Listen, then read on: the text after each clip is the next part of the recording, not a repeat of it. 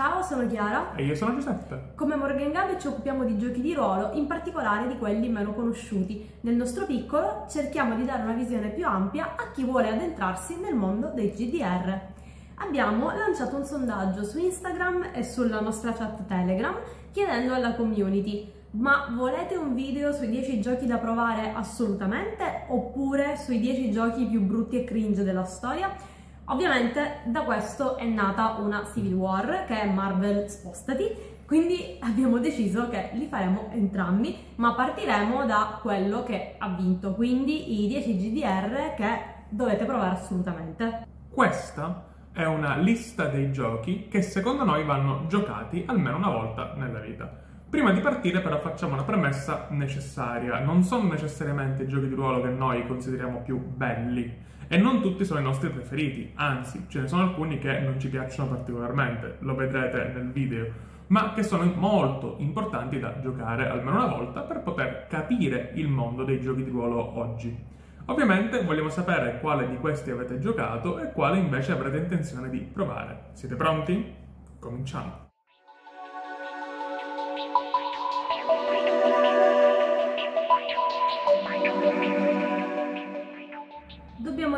Ascoltate il nostro ragionamento e cercheremo di spiegarvi il perché di questa scelta. Un gioco che va giocato assolutamente è Dungeons Dragons, soprattutto nella sua ultima incarnazione, la quinta edizione. A noi non piace, lo sapete bene, è letteralmente il gioco che non trattiamo su Morgan Gab, ma tutto il mondo del gioco di ruolo lo conosce e gran parte delle persone che giocano si riferiscono a D&D come sinonimo della parola gioco di ruolo. Questo non è il massimo ed è dovuto all'egemonia culturale di questo gioco rispetto agli altri. Per poter capire eh, cosa intendono le persone quando parlano di gioco di ruolo, qualche partita di D&D va fatta. Trovate una ottima SRD gratuita, così potete anche evitare di comprare i manuali e dare i soldi alle corporazioni, alle Evil, Evil Corp. Nel frattempo consigliamo di giocare anche uno dei giochi che fa quello che fa D&D ma con un altro approccio. Il titolo che vogliamo consigliare è Fantasy World, un ottimo PBTA scritto da Alessandro Pirodi e Luca Maiorani, edito da MS Edizioni, che permette di giocare le avventure di D&D come sono promesse da D&D.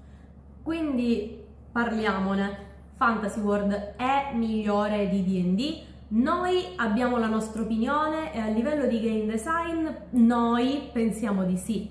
Provarli entrambi però permette di avere un'idea di qual è l'approccio al genere fantasy del gioco di ruolo più famoso al mondo e quello di un gioco che cerca di arrivare a ottenere lo stesso feeling ma in un modo completamente diverso.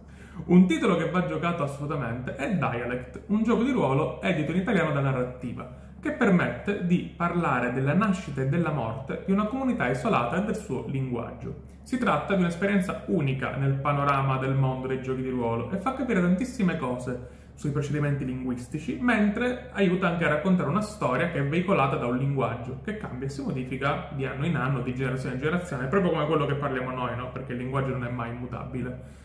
E lo consigliamo a chiunque, non soltanto agli appassionati di linguistica, perché è veramente un approccio al gioco di ruolo un sacco diverso.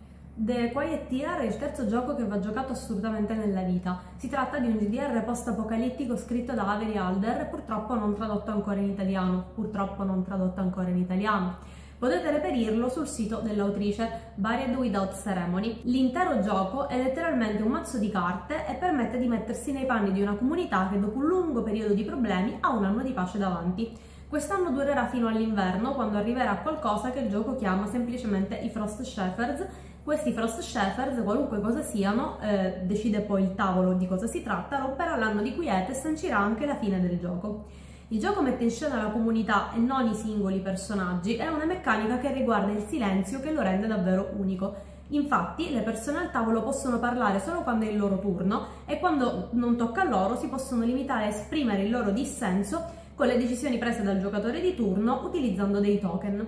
Questo ribaltamento delle normali meccaniche di conversazione intorno a un tavolo è unico, lo consigliamo a chiunque e in più alla fine della sessione vi resterà una bellissima mappa come un arazzo disegnato insieme. Fabula Ultima è un titolo italiano scritto da Emanuele Galletto, edito Link Games, che permette di giocare un'esperienza simile a quella dei JRPG. Si tratta di un gioco che consigliamo tantissimo e che mischia in modo incredibile il combattimento tattico, quello intelligente però, no? E la narrativa di genere creando un connubio per noi stratosferico. Personalmente, proprio a me, mi ha aiutato tantissimo a uscire dalla mia comfort zone e provare giochi diversi da quelli a cui io ero abituato. E il fatto che ora vediamo tantissimi giochi che anche esteri, soprattutto esteri, imitino questo filone ci fa capire quanto Emanuele abbia centrato il punto. Lo consigliamo a tutte le persone appassionate di JRPG, ma anche di narrativa dietro i JRPG o di giochi che richiedono tattica, intelligenza e lavoro di gruppo per essere giocati al meglio. Apocalypse World 2 o Mondo dell'Apocalisse 2 di Vincent e Maggie Becker, edito in Italia da narrativa, è il capostipite dei PBTA, i famosi Powered by the Apocalypse a cui fanno capo centinaia di giochi, compreso un altro GDR presente in questa lista di cui abbiamo già parlato, Fantasy World, si tratta di un gioco che permette di mettere in scena avventure post-apocalittiche interessanti e dinamiche e che ruota intorno alla scarsità delle risorse per costruire una narrativa coinvolgente. Oltre a essere un bel gioco, è anche eh, quello da cui è partita un'intera corrente di game design che si è gonfiata fino a diventare quasi ipertrofica. Per noi si tratta di una lettura obbligata per chi vuole sapere perché molti giochi di ruolo oggi sono così. Blaze in the Dark è un gioco di John Harper, in Italia edito da Grumpy Beer. Ci mette nei panni di un gruppo di canaglie che fanno parte della stessa banda, che agirà tra le strade della pericolosa città di Doskwall con lo scopo di sbancare il lunario, quanto è bella l'espressione sbancare il lunario, e sopravvivere primeggiando sulle altre bande. Ovviamente non sarà un'impresa facile, perché tutto a Doskwall appartiene già a qualcun altro, e questo qualcun altro è un'altra banda. Persino le giubbe blu, che sarebbero una specie di forza dell'ordine della città, non sono altro che una mega banda molto cattiva. Il gioco si presta ad avventure adrenaliniche e cinematografiche e ha una serie di trovate interessantissime, come per esempio i flashback o il tiro ingaggio, che rendono la narrazione molto fluida. Come per Mondo dell'Apocalisse, anche Blades è un gioco che ha dato inizio a un'intera corrente, i Forged in the Dark. Ci sono decine di giochi con questo motore, forse ormai sono centinaia, tutti molto diversi tra loro, come è successo ai PBTA, da cui ricordiamo anche Blades deriva, all'inizio era un PBTA. Quindi resta un'altra lettura fondamentale per capire perché i giochi di oggi sono fatti così. Un autore di cui vogliamo parlare è anche Ben Robbins, autore di giochi come Microscope, Union Kingdom o il recentissimo Indies World.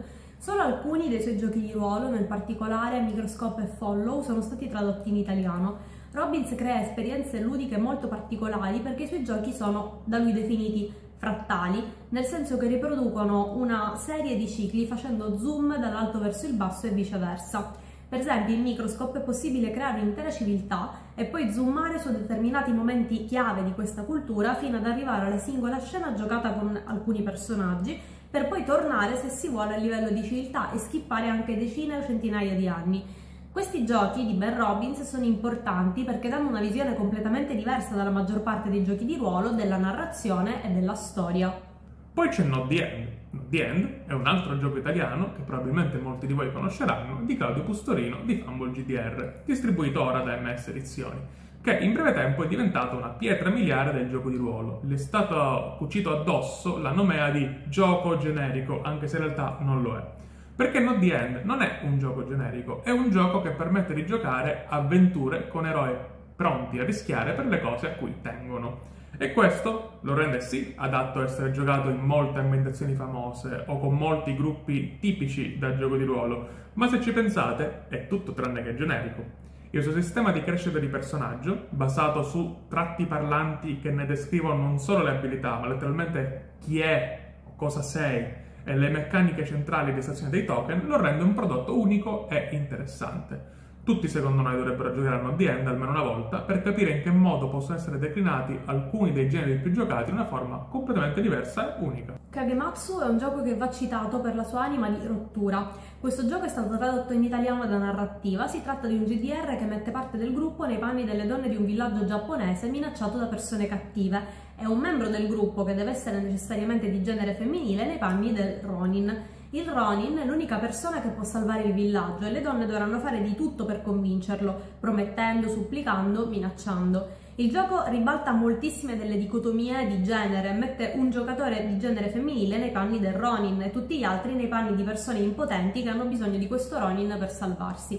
Personalmente Kagematsu è stata una delle esperienze più forti che abbia mai provato nella mia carriera da giocatrice di ruolo. Lo consigliamo a chiunque voglia riflettere eh, per capire come il gioco di ruolo, oltre a raccontare delle storie, abbia sempre dei sottesi che potremmo definire politici nel senso più letterale del termine. Ultimo della lista è Gioventù Bruciata, un gioco che in italiano era edito da Janus Games, ora acquistabile solo come usato. Si tratta di un gioco che permette di calarci nei panni di un gruppo di adolescenti che combattono un sistema oppressivo. Il sistema sistema, quello oppressivo, è altamente tecnologico e ha fortissimi punti di forza, però non è invincibile, almeno non per ora, nel momento in cui i ragazzi si ribellano. Giocata dopo giocata vedremo la ribellione di queste persone, sole, contro un mondo corrotto che li vuole spezzare e il loro inevitabile cambiamento verso il peggio nel caso in cui scelgano di giungere a compromessi o di commettere azioni che macchino per sempre la loro anima. Il sistema, quello di gioco questa volta, è proprio uno dei pochi sistemi moderni in cui si tirano i dadi prima di descrivere l'esito delle azioni e rappresenta una strada di game design che è stata poco battuta, ma che vale davvero la pena di conoscere, oltre ad essere un gioco solido ed estremamente ben fatto. E così concludiamo la carrellata dei 10 titoli che andrebbero giocati per noi almeno una volta nella vita, ma anche più di una volta se volete. Concordate con noi e con la nostra lista, ci sono titoli che aggiungereste o che togliereste dalla lista, fateci sapere quali, siamo molto curiosi e vogliamo instaurare un dialogo al riguardo. Speriamo che il video vi sia piaciuto, se vi abbiamo intrattenuto o fatto riflettere ne siamo più che felici, vi lasciamo con un grande abbraccio e se il video vi è piaciuto lasciate un like e seguiteci. Potete trovarci qui su Instagram dove postiamo contenuti quasi giornalmente o se siete chiacchieroni come noi nella nostra vivacissima chat Telegram.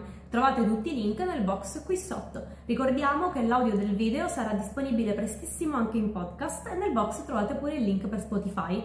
E adesso largo i commenti. Grazie e alla prossima. Ciao. Ciao.